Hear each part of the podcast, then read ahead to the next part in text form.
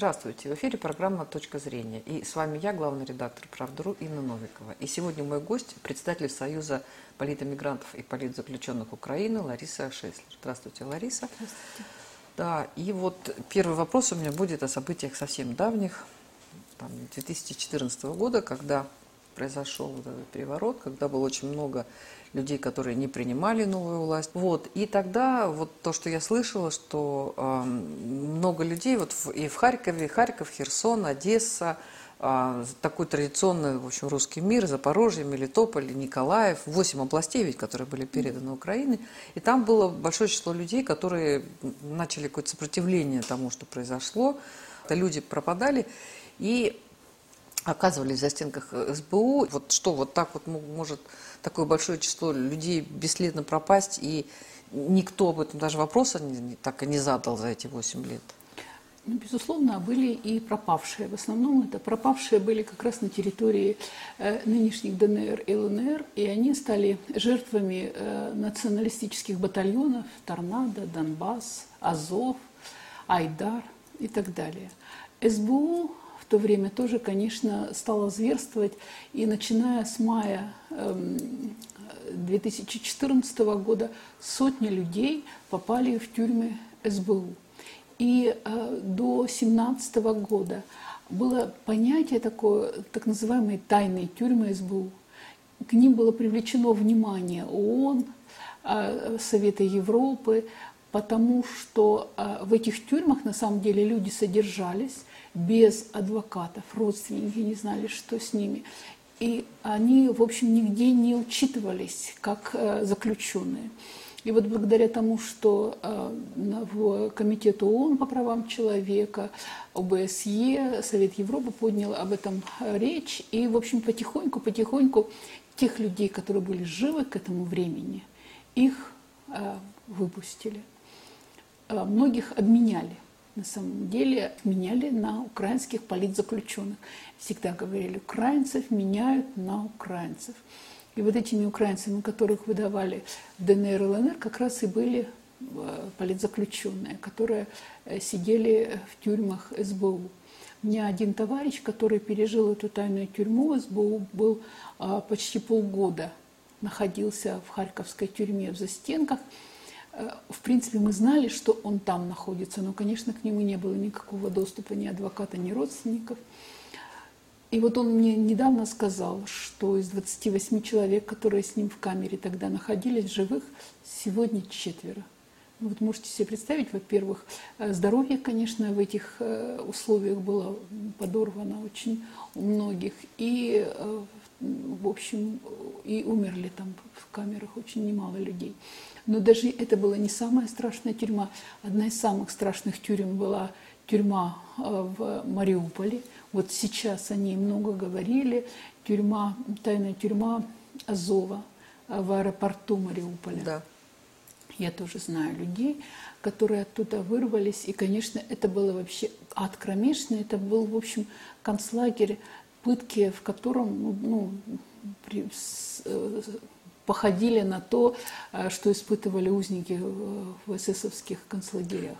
А они какие-то тайны пытались узнать, либо просто тренировали свои садистские наклонности? Что, что Целью это? вот этих небывалых репрессий 14, 15 и 16 года было, во-первых, уничтожить саму попытку сопротивления и запугать людей, которые были не согласны с этой властью, властью, которая пришла в результате переворота. И нужно сказать, это им удалось. Э, фактически все сопротивление было разгромлено, загнано в подполье. И вот начиная с 16 года мы уже видим, что на территории Харьковской, Одесской, Николаевской областей практически ну, отсутствуют какие-то признаки того, что там есть какое-то тайное сопротивление. Вот э, очень многие люди уехали. Э, в 16-17 году СБУ говорила о том, что заведено э, более 4 тысяч дел по э, государственным преступлениям, к которым они относили сепаратизм, покушение на государственную целостность и так далее. Это вот то, что они приписывали всем абсолютно политическим оппонентам. Во время Евромайдана, мы в Николаеве как бы организовали антимайдан. Этот антимайдан а, мы поддерживали борьбу Донбасса, мы поддерживали э, присоединение Крыма к России, мы организовывали митинги, марши протеста. Но вот после 2 мая э, в Одессе в общем, э, все вот эти митинги, они жестоко уже разгонялись, подавлялись, уже людей хватали в СБУ. А вот. Я, мне удалось уехать, но э, многие наши товарищи попали в тюрьму и тоже были потом э, по обмену, попали уже на территорию Российской Федерации. А, мне говорили, что э, велось даже несколько таких так, ну, белых книг, да, где а, были перечислены и вот убитые в этих застенках, и а, какие-то были документальные свидетельства. К сожалению, нужно сказать, что пока мы не получим доступ к документам СБУ и МВД, мы не получим полной информации о наших э, товарищах, соратниках, которые э, пропали, которые погибли, э, которые исчезли в этих тюрьмах. Да, были Э, велись списки. Эти списки помогали нам, если человек попадал в эти списки, эти списки помогали нам подать их, этих людей на обмен. Но в то же самое время ну, иногда говорили, а мы про этих людей ничего не знаем, их у нас нет, и все. Если этого человека не А вот, не э, Лариса, а вообще вот насколько, вы говорите, нам нужен ну, доступ к документам СБУ, а насколько тщательно они вели статистику? Э, насколько они записывали всех убитых? В Украине вообще на самом деле два уровня вот, политических репрессий. Один официальный, э, это официальные силовые структуры МВД, СБУ и так далее, которые, ну, там, Генпрокуратура, которые ведут уголовные дела, преследуют, арестовывают, задерживают, предъявляют обвинения. А вторая э, часть вот этих вот, это внесудебные расправы. Вот этим как раз и славятся вот эти нацбаты. Айдар, Азов, Донбасс, Торнадо и так далее. Они просто убивали людей, и, в общем-то, э, на крови вот этих националистов, например, преступление в Одессе 2 мая. И вот они, главное качество, это то, что они вообще остались безнаказанными полностью. Но можно сказать, что, вот, например, батальон «Торнадо», э, который из, вырос из батальона «Шахтерск», а вот на территории Луганской области, вот его только ну, чуть-чуть там прижали, прищемили, потому что они-то вообще были просто отморозки, уголовники. Но сейчас, э, после начала э, спецоперации на Украине, их выпустили, и теперь они уже, герои Украины, сражаются против э, российской армии. И вот самое главное качество, они были безнаказанными, они могли все что угодно делать. Это аналог таких вот Антон Макут гаитянских э, команд, с помощью которых э, гаитянский диктатор расправлялся с оппонентами. Внесудебная расправа была одним из средств борьбы с оппонентами самой верхушки Украины. И они курировались СБУ, они курировались украинскими олигархами, Ахметовым, так как он Азов, например, курировал, или Коломойский, который тоже курировал эти нацбаты. Это были их руки, это были их инструмент для того, чтобы расправляться, во-первых, с политическими неугодными, во-вторых, вообще с любой оппозицией. Ну и плюс к этому, конечно, э, имущественные споры решались при помощи этих батальонов. А вот э, сейчас, э, вот сейчас ситуация, да, э, ну, идет то, что мы видим, вот эта ужасная борьба якобы с мародерами, хотя э, я читала, что там уже не только с мародерами, а с людьми, которые там как-то недостаточно активно поддерживают Украину и, не дай бог, еще имеют какие-то там симпатии к России. Нужно раз, разделить вот эти два потока. Это вот борьба вот с этими мародерами, эти ужасные картинки, когда скотчем приматывают к столбу, там снимают штаны, порят и так далее и борьба с теми людьми, которые, как кажется, украинской власти недостаточно активно поддерживают украинскую власть. Это два на разных направления. Если первое – это э, борьба так, с так называемыми мародерами, ну, посмотрите, где она ведется. Она ведется на Западной Украине, в Центральной Украине, в регионах, которые как можно дальше находятся от военных действий – там вот эти тероборона, она стремится доказать свою нужность и полезность, чтобы их не отправили на фронт. И вот, э, вот эти ужасные картины расправы над якобы мародерами, никто там не доказал, что они там мародеры, характеризуют, во-первых, полное отсутствие правосудия на Украине, во-вторых, полное отсутствие правосознания у людей, которые чинят эти расправы, а в-третьих, полное отсутствие правоохранительных органов, которые пресекают вот такие действия. Ну вот это характеризует э, государственную систему сегодня на Украине. А следующая часть – это вот э, огромный вал репрессий, который обрушился на людей, ну, вообще ни в чем не виноватых. Людей, которые даже не поддерживали Россию там, в ее спецоперации, не высказывали свою поддержку. Ну, например, а, православный историк и писатель Ян Таксюр. Пожилой человек с тяжелейшим заболеванием сидит в тюрьме. За что? за то, что он выступал в защиту православной церкви. Вообще ни за что абсолютно. Жена его в ужасе, пожилой больной человек в тюрьме. Василий Волга, один из лидеров э, левых э, сил, там Союз левых сил возглавлял когда-то. А, знаем массу, или, например, э, эксперт по энергетике Дмитрий Марунич – он вообще не... Ну да, он сотрудничал с какими-то э, российскими сайтами, там давал э, им свои анализы ситуации с энергетикой на Украине. В чем его преступление? Или, например, э, блогер Глеб Лешенко. Он вообще был ведущим канала Клименко Тайм. Это вообще официальное совершенно средство массовой информации. Да, он был оппозиционным, он критически выступал по отношению к Зеленскому. Вот ему вчера продлили а, срок содержания под стражей э, на два месяца еще. За что? Просто за то, что у него оппозиционный взгляд. Так это люди, которых мы знаем, которые на виду, которые на слуху. Ну, по крайней мере, их знают люди, которые из, с Украины там, имеют отношение какой-то к украинской политике.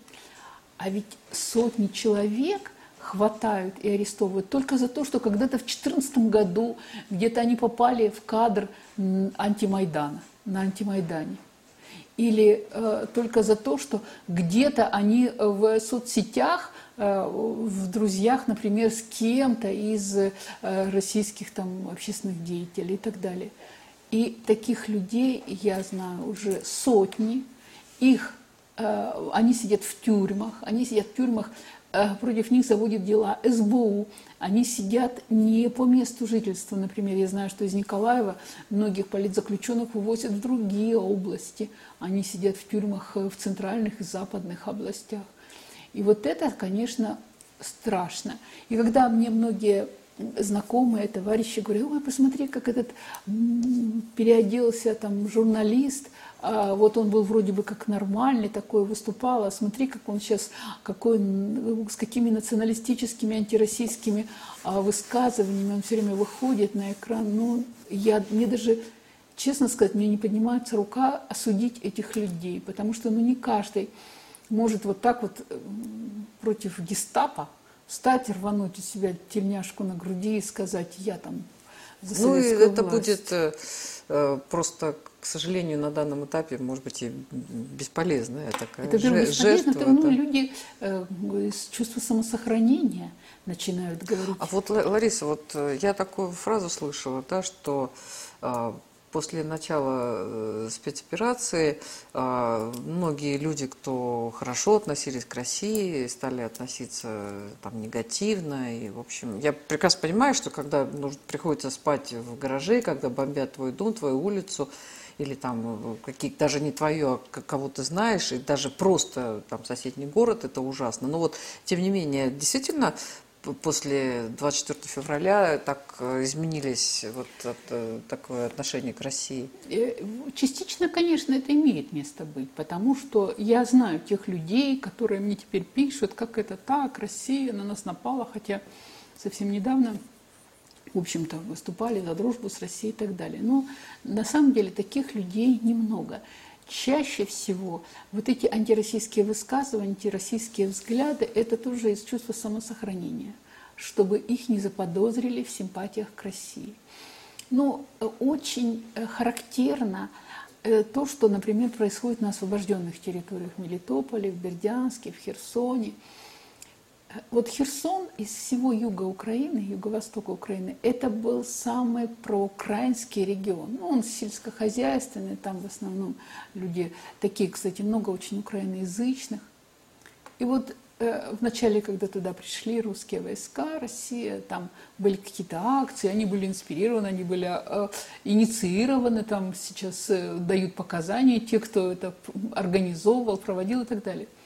Сейчас все спокойно, все успокоились, потому что жизнь в Херсонской области, да, она очень сейчас нелегкая. Там большая безработица, там разорваны связи между родственниками, логистика, там нельзя завести то, это, лекарства.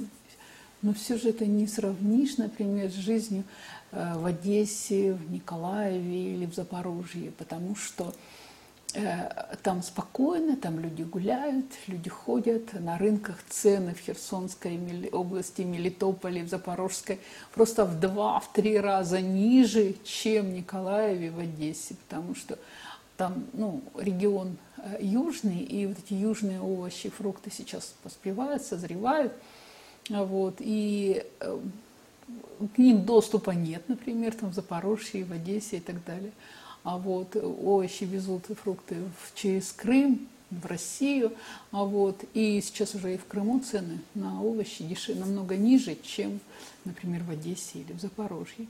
И люди живут спокойно, и особых возмущений и выступлений нигде не наблюдается. Вы посмотрите на 9 мая, сколько людей вышли в этих городах отметить этот праздник.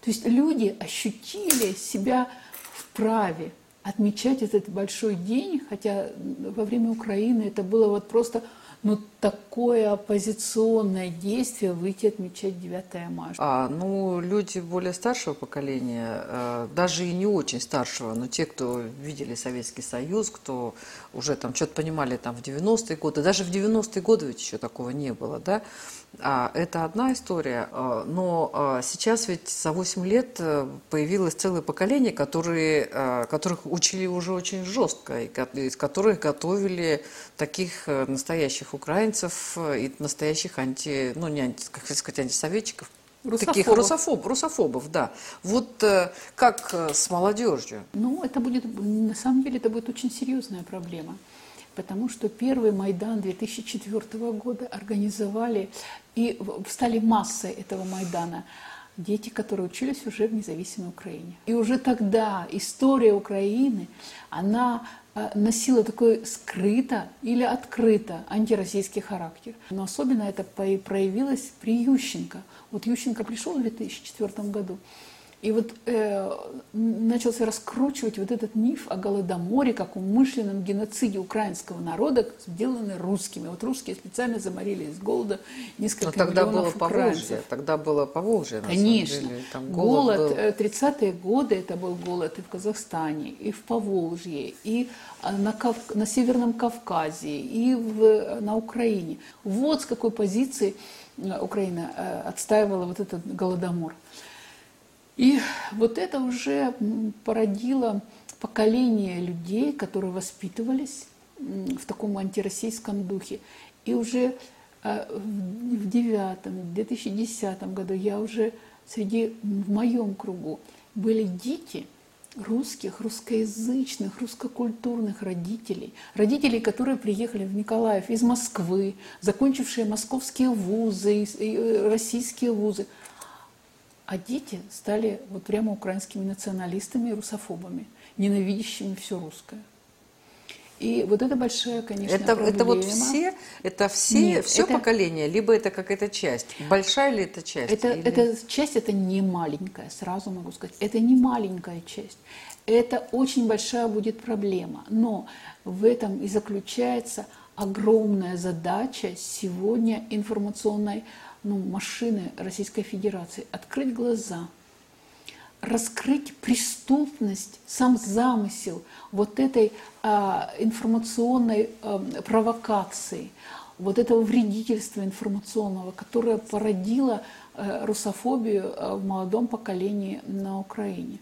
Но с другой стороны, вот то, что внедряется, тоже можно и выбить. Э, настоящей работой информационной с этим поколением. Да, это придется нелегко.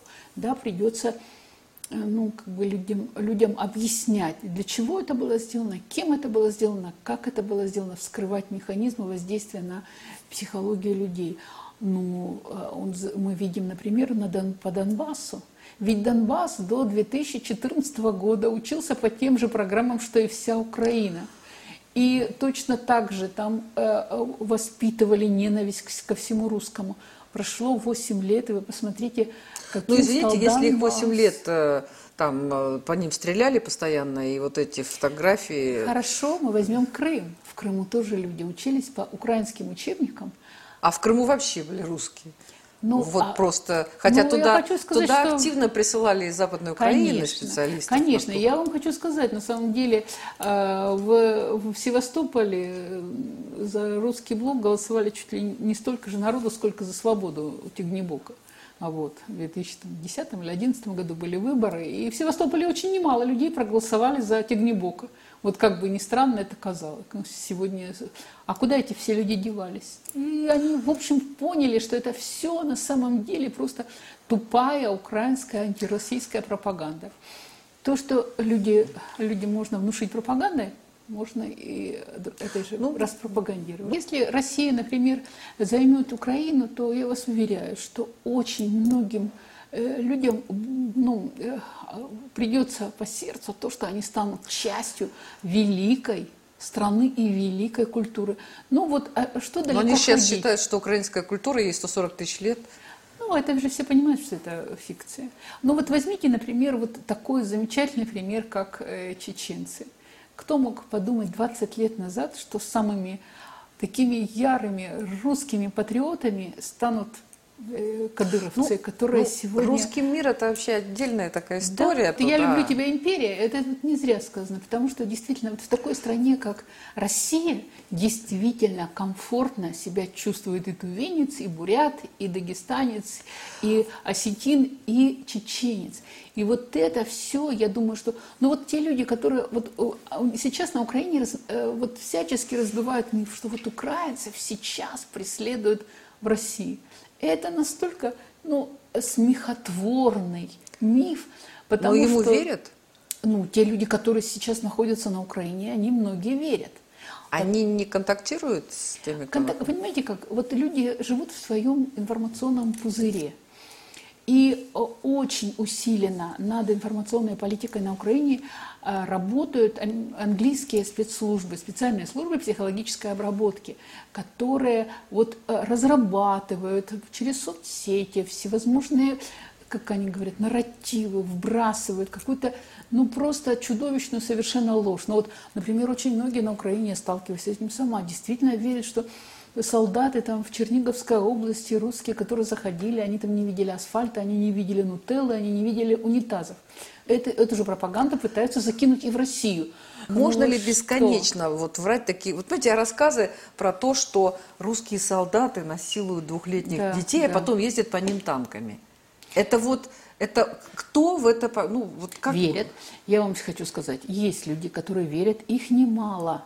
Их немало, потому что когда э, вот вся махина информации, ну вот вы просто не смотрите украинские телеканалы. Я, я их, читаю некоторые, я их телеграм-канал, да? Да, нет, я смотрю телевизионные каналы и смотрю э, YouTube-каналы, всевозможные передачи, интервью и так далее на полном серьезе совершенно обсуждается на самом таком вот экспертном уровне обсуждается, что нищие россияне не видели, вот, ну, вот они приехали, Украина такая богатая, они там в шоке, какая она богатая.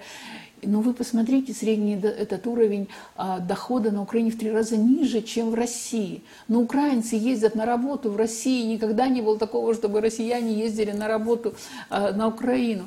И это никого не убеждает. Это работает. должно иметь какой-то предел. Это работает какое-то время. Они живут в своем информационном пузыре, и они не хотят ничего слушать. Вот и когда ну вот вы понимаете, э, э, в Гитлера верили до полной капитуляции Германии. И Берлин не будет, э, Берлин останется немецким, это еще 1 мая везде там висели эти призывы и так далее. То есть и немцы в, в Германии, они так считали, да, ну, тогда не было интернета, тогда не было такого количества информации. Но, тем не менее, все равно любой здравомыслящий человек понимал ситуацию, в которой оказалась Германия. Вот. А ну, я говорю, каждый человек, вот он считает, что там ему врут, вот, вот в тех телеграм-каналах, которые российские, они врут, а вот у нас говорят правду. Вот ну, это, понятно. Да, Лариса, такой, такой еще э, вопрос, да. Ну, вот э, то, что мы наблюдали и там в Херсоне, и в Мариуполе, израильская технология, на самом деле, да, когда они используют мирное население при там обороне, там, в городских условиях. Они просто, те, кто живут на востоке Украины, они не считают своими, если им придется оборонять западную Украину, они там будут поаккуратнее. Вот э, есть э, такое разделение между в отношении к жить, там, у, у военных к, там, к Восточной Украине и к Западной Украине? Или, вот, или это все-таки единая какая-то Украина? Нет, ну, во-первых, конечно, Украина очень разная и очень э, неоднородная. Но я вам хочу сказать, если вы возьмете э, состав батальона Азов, Донбасс и э, Торнадо, подавляющее большинство – это не западноукраинцы. Это Днепропетровск, это Харьков, это, это э, Мариуполь, а вот, это Донецк. Это нельзя сказать, что там у них вот э, они из западной, территория, из Западной Украины. Просто люди, которые проникаются националистической идеологией, они уже не считают своими соотечественниками людей – которые этой идеологией не придерживаются. Но откуда они знают, жители вот а этого а что, микрорайона, вот, они придерживаются или не придерживаются? А вот вы знаете, э, у меня же много знакомых, родственников э, живет в Мариуполе, я сама в Мариуполе школу заканчивала, у меня там сын родился в Мариуполе, у меня родители похоронены в Мариуполе. Э, Мариуполь – русский город. Я вообще там никогда не слышала украинской речи нигде, даже в Николаеве, там где-то на рынке можно было, вот я была депутатом областного совета, в областном совете говорили многие на украинском языке. Там вообще никогда не говорили. Это русский город, русско, русско-культурный. А Азов – это украинские нацисты. Неважно, откуда они. Это нацисты. А нацисты никогда не будут относиться к русским как к своим. Независимо от того, что они носят, например, э, э, русские фамилии. Если вы посмотрите, вот тут эм, азовец, который угрожал Кадырову, он что, украинец? Давид там какой-то. Он что, украинец по, по происхождению? Да, ну. Он абсолютно и не западенец. Он из Мариуполя. Он сказал, вы откуда? Из Мариуполя. А вот. Ну, может быть, он грек там. Э, и, и что? Он нацист. Для нацистов мирное население – это не свои, это не соотечественники, это враги, и они себя вели как оккупанты на чужой Но у них территории. же есть какие-то свои семьи, там, свои родственники. А вот они, где они, вот вы понимаете, они, у них и семьи такие же, у них и жены такие же. Вы посмотрите, например, те э, женщины, которые к папе римскому там приходили, а потом вытащили, там зигуют дев, женщины эти, и там говорят, сам, самые хорошие русские, это мертвые русские и так далее. Они в таком же кругу и вращаются, они таких же себе подруг подбирают, нацисток – фашисток. То есть, ну, это люди другие. Азов не считал мариупольцев своими земляками. Они считали их врагами. Для чего их туда вообще на самом деле в Мариуполе сделали базу? Это была инициатива Ахметова. Ахметов после э, создания ДНР и ЛНР, когда ему удалось э, сохранить Мариуполь под своим контролем, он понял, что русский город – рядом ДНР. И он будет всегда под угрозой того, что там вспыхнет недовольство, и люди э, присоединятся к ДНР. И именно поэтому он туда завел эту батальон, а потом полк, а потом подразделение Азов. Именно он спонсировал его. Вы посмотрите, как этот Азов был одет, экипирован, какое у него было оружие, какие у него были, были э, тепловизоры, снайперские винтовки и так далее. Это все было сделано на средства Ахметова. Ахметов что? Украинский националист, нет, он решал свои проблемы и свои задачи. А задачи эти были задавить все сопротивление. И поэтому идеология э, батальона Азов – это была идеология нацизма, украинского наци... от радикального национализма. И неважно, кто был его носителем. Там, я думаю, были и греки, и евреи, и русские. Там, если мы возьмем список фамилий, так там половина фамилий русских. Но это были носители украинского национализма, и поэтому они были, чувствовали себя э, в чужом окружении. И их так настраивали, их так э, воспитывали, говорили, что вот вокруг вас враги, и вы должны их запугать, чтобы они рта не открыли. Ну вот э, вообще ведь, э, как бытие определяет сознание, все равно там за всеми действиями стоит э, экономика. Вот а какая была экономическая выгода? Я так понимаю, что не только у Ахметова, но, очевидно, там у Порошенко, потом у Зеленского. У Авакова. У Авакова, да, вот. Ну вот, понимаете, когда в стране существует, как вот то, что называлось там в России семибанкирщина, много олигархов, каждый олигарх понимает, что вот он в какой-то момент времени, например, может выпустить какую-то политическую э, власть из рук, и его тогда просто сожрут. И поэтому каждый олигарх хотел создать у себя вот такое карманное э, войско. войско. И вот как раз вот эти назбаты, они очень удачно ну, э, совпадали с интересами олигархов. Каждый из олигархов себе создавал вот такое войско, которое не подчинялось на самом деле никому, кроме него, формально входила в официально там в Нацгвардию, там какие-то вооруженные силы и так далее. Но тем не менее э, с ВСУ, например, Азов конфликтовал всегда. Ну, есть даже там примеры, когда говорят, что там Азовец расстрелял полковника ВСУ там за что-то.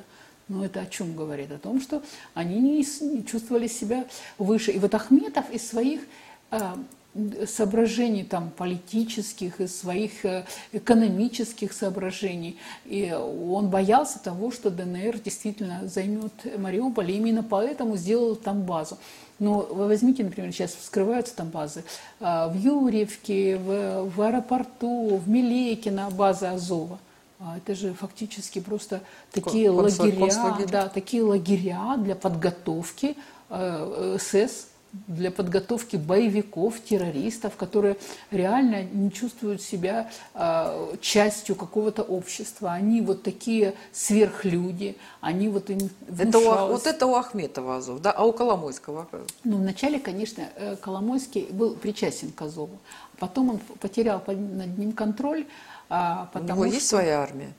Сейчас нет, фактически сейчас нет. А дело в том, что подавляющее большинство Э, батальонов, там Донбасс, он вначале э, Донбасс курировал, а вот э, подавляющее большинство взял под контроль Аваков. Аваков был министром МВД. Ну, вот у них дело, да.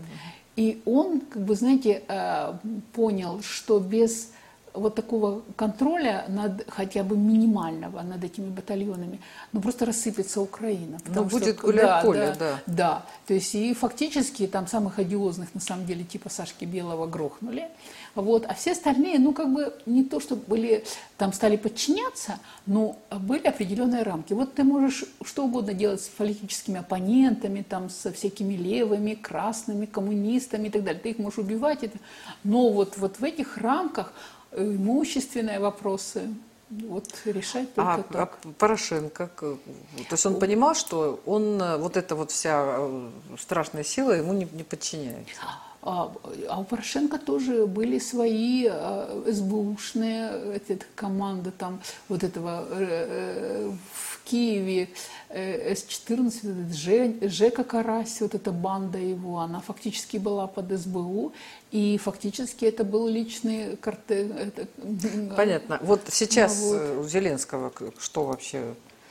Ну, сейчас, конечно, Зеленский делает все-таки ставку на силовиков на официальных, да. на армию, на МВД, на СБУ, которые фактически он контролирует. Вот когда говорят, что Зеленский там слабак, что он там дурачок, клоун, да нет. Это все, ну, понимаете, не надо выдавать желаемое за действительное. На самом деле Зеленский оказался очень э, сильным политиком, очень жестким и нетрусливым. Вот, и вот опять же здесь, ну, как бы ну, э, раскручивают вот он. Он, конечно, выполняет определенную роль. Конечно, он э, пытается э, создать какую-то свою матрицу действия. Но вот вы посмотрите, как он, с, каким, с какой наглостью он, например, наезжает на первых лиц в Германии так как он ну, хамит. этот его посол его там вообще зажигает. Да, насколько Сегодня там, он опять там этот Да, мельник. насколько хамит э, его э, МИД Кулеба или посол Мельник. То есть он себя ведет очень ну, э, скажем так, э, нагло. Слушайте, ну судя по тому, что это все хамство проглатывается и Конечно. в ответ тишина, получается, а возможно, ему дают команду из океана так себя а, вести? А, нет, вы знаете, я лично, например, думаю, что ему не команду дают, а ему дают такую возможность так себя вести, потому что он сегодня представляет э, для Евросоюза, что вот он является главным заслоном перед Россией.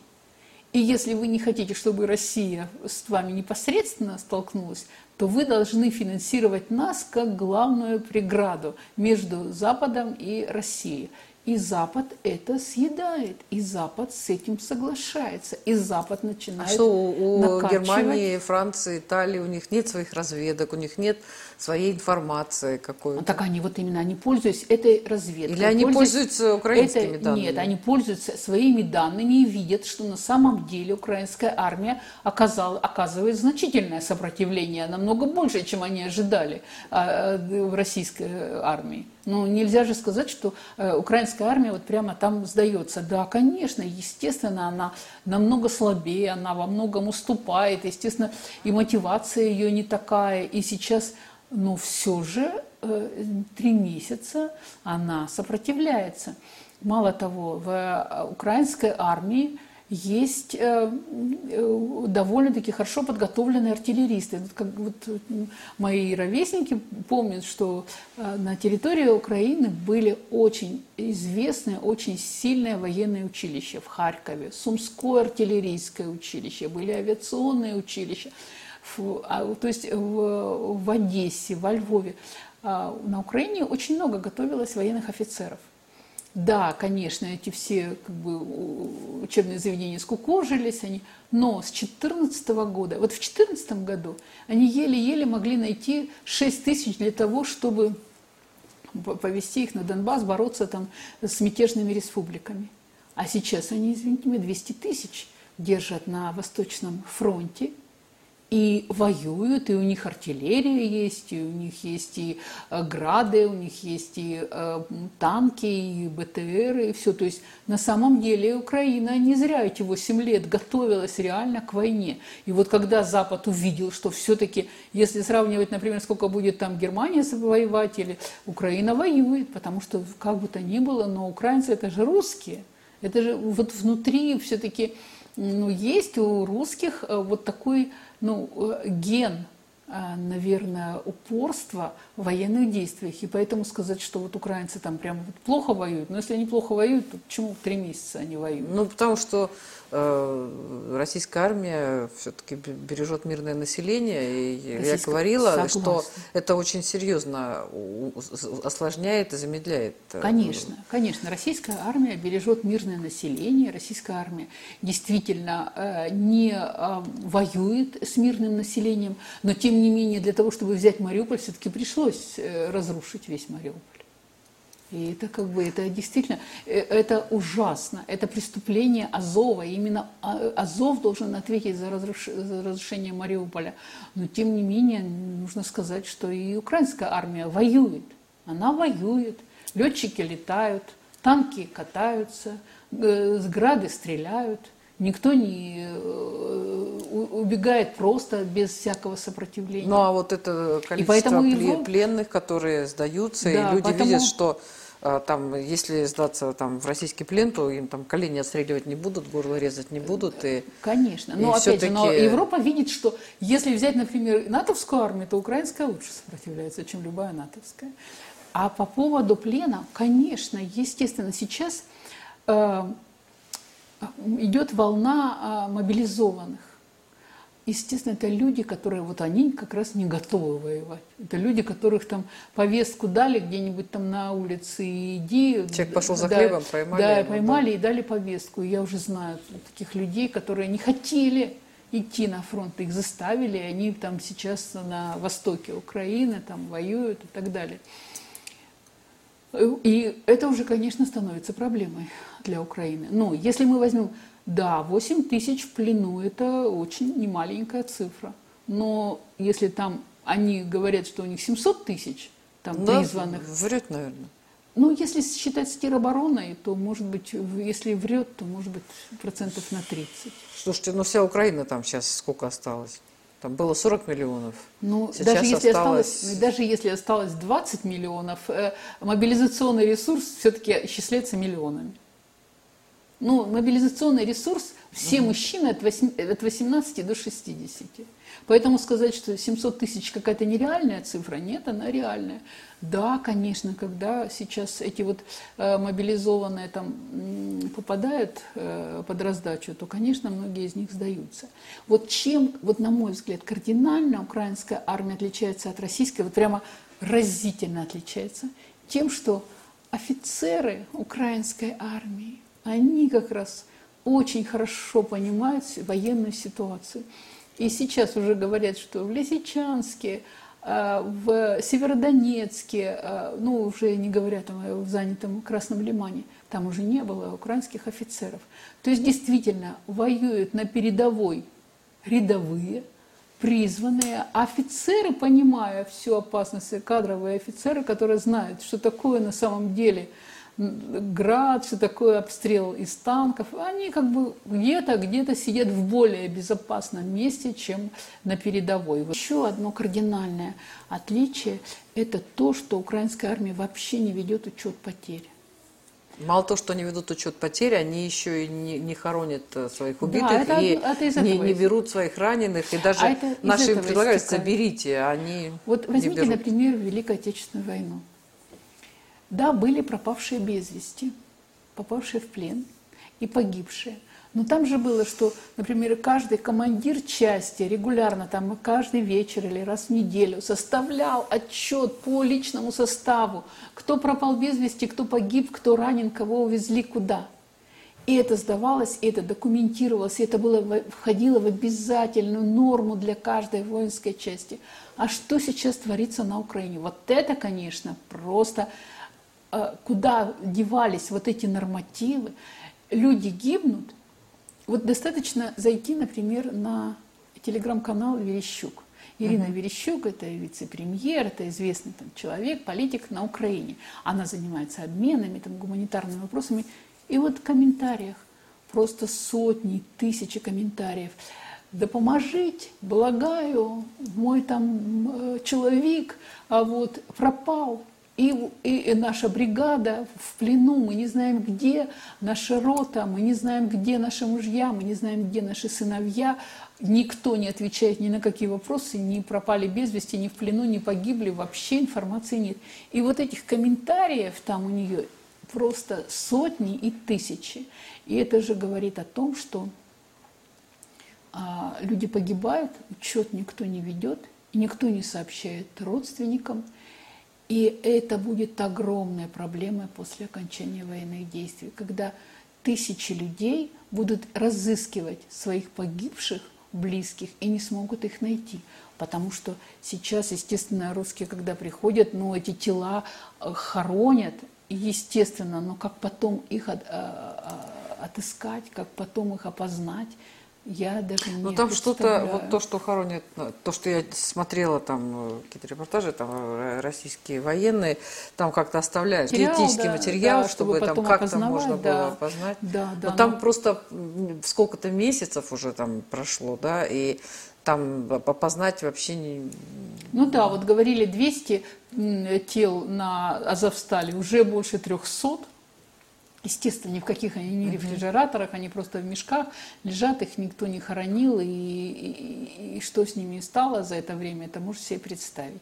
А вот ни имен, ничего. Так это на Завстале, где хотя бы они в одно место собирали. А ведь э, во всему Мариуполю просто сотни тел, и никто их не хоронил, никто не забирал и не собирается забирать. И точно так же это все на поле боя никто не собирается ничего забирать. Это будет, конечно, трагедия. Ну, это будет трагедия, а, но люди как-то изменят свое отношение к власти или... Ну, для того, чтобы они изменили отношение к власти, для этого нужно понять, что происходит.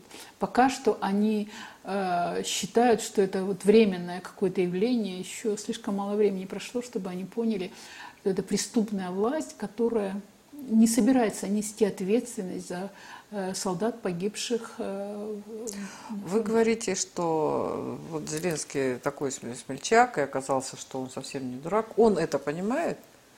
На самом деле Я это не... одно из там, самых ну, из таких страшных преступлений, когда своих э, там, солдат государство. Знаете, бросает. Зеленский же никогда не был политиком. Он никогда не занимался политикой. Он не готовился вообще к политической деятельности.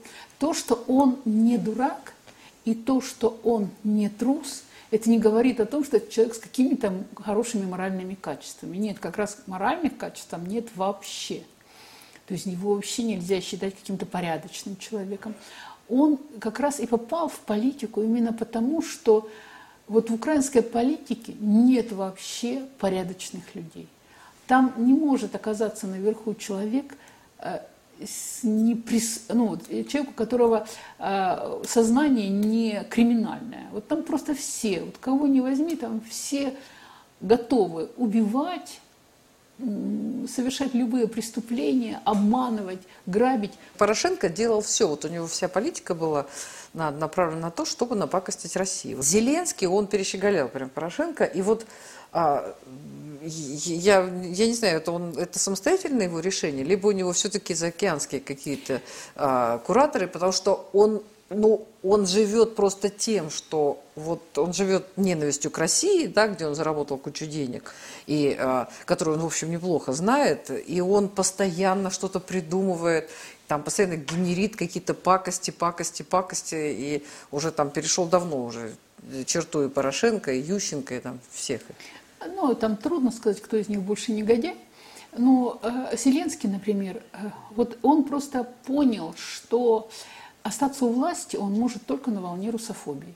То есть если он пришел, ну как бы э, сопротивляясь вот этой вот отъявленной русофобии, и он же пришел Порошенко, совещанием остановить да, войну. Да, да. То, придя к власти, он понял, что, ну это логика Украины как русофобского антироссийского государства логика вот просто не Украины, какой да. Украины? Вот любой. Люди проголосовали за русскоязычного президента. Ну, это вот вы знаете, это вот они проголосовали, э, потому что они ненавидели Порошенко. Не потому, что он там, Зеленский русскоязычный там, и так далее, а потому что Порошенко вызывал огромную ненависть из-за того, что вот его многие, например, националисты ненавидели, потому что они считали, что вот Порошенко виноват в том, что он слишком много уступает России, что вот он ведет войну, там, а с, другой, а с одной стороны войну, а с другой стороны бизнес с Россией и так далее. То есть многие националисты были против Порошенко.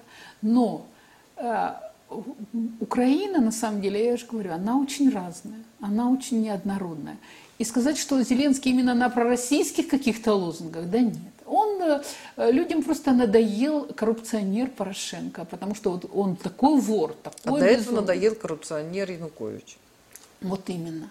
Вот э, российский Янукович надоел, коррупционер, Порошенко коррупционер. А вот придет вот этот слуга народа, который в фильмах, в фильмах такой честный, такой учитель, простой человек от, от сахет, от людей простых. И вот он будет хорошим. А не потому, что он был русскоязычным или не русскоязычным. Он, э, вообще это не от этого пошло. Но когда он пришел к власти, он понял, что а вот нельзя по-другому. Вот либо ты вылетишь отсюда, тебя никто не будет поддерживать, тебе ни, ни Запад, ни местная, ни элита, либо ты будешь воевать с Россией. Ведь вы посмотрите, например, позицию всех украинских олигархов. Они все стали антироссийскими, вообще отъявленными русофобами. Вот вы возьмите, например, э, ну, Коломойский, да, вот он начал в 2014 году с ненависти э, к Путину, к России и так далее. Там, э, Ахметов, казалось бы, во-первых, он не украиноязычный, он вообще украинского языка не знает, и вообще он из Донбасса, а стал кормить этот нацистский Азов. И сейчас он там России предъявляет там ультиматумы и э, претензии там на 20 миллиардов и так далее. Русофоб вот просто конченый. Я уже не говорю о Пинчуке, который давно там якшался с демократами Соединенных Штатов Америки. То есть там нет на самом деле. Но вы возьмите Новинского. Новинский был гражданином России. Он приехал на Украину. В начале 2000-х годов, ему, по-моему, в 2007 году или 2005 только дали гражданство Украины. Он провозглашал себя как сторонником дружбы с Россией. Он возил благодатный огонь до, до последнего времени э, э Украинской Православной Церкви. Он курировал Украинскую Православную Церковь, опекал ее, помогал материально. И вообще воспринимался как вот пророссийский олигарх. А сейчас что, где Новинский? А Новинский партнер Ахметова – а Новинский приезжал в Мариуполь в феврале э, этого года, и вместе с Ахметовым они клялись и божились перед рабочими Азовстали, что мы развернем производство, мы сохраним завод, мы сохраним город, вдохновляя людей, чтобы они вот не уезжали из Мариуполя, а оставались его защищать. Это пророссийский олигарх. То есть вот и если олигархи ну, это логика развития капитализма. Они отстаивают свой, свой капитал, и для них Россия – это враг номер один. И, соответственно, они поставили на Зеленского и сделали его таким же русофобом, как и предыдущий э, президент. И сейчас Зеленский, он не потому а, э, э, президент, потому что он русофоб, а потому русофоб, потому что он президент. Он не может в логике своих действий быть другим.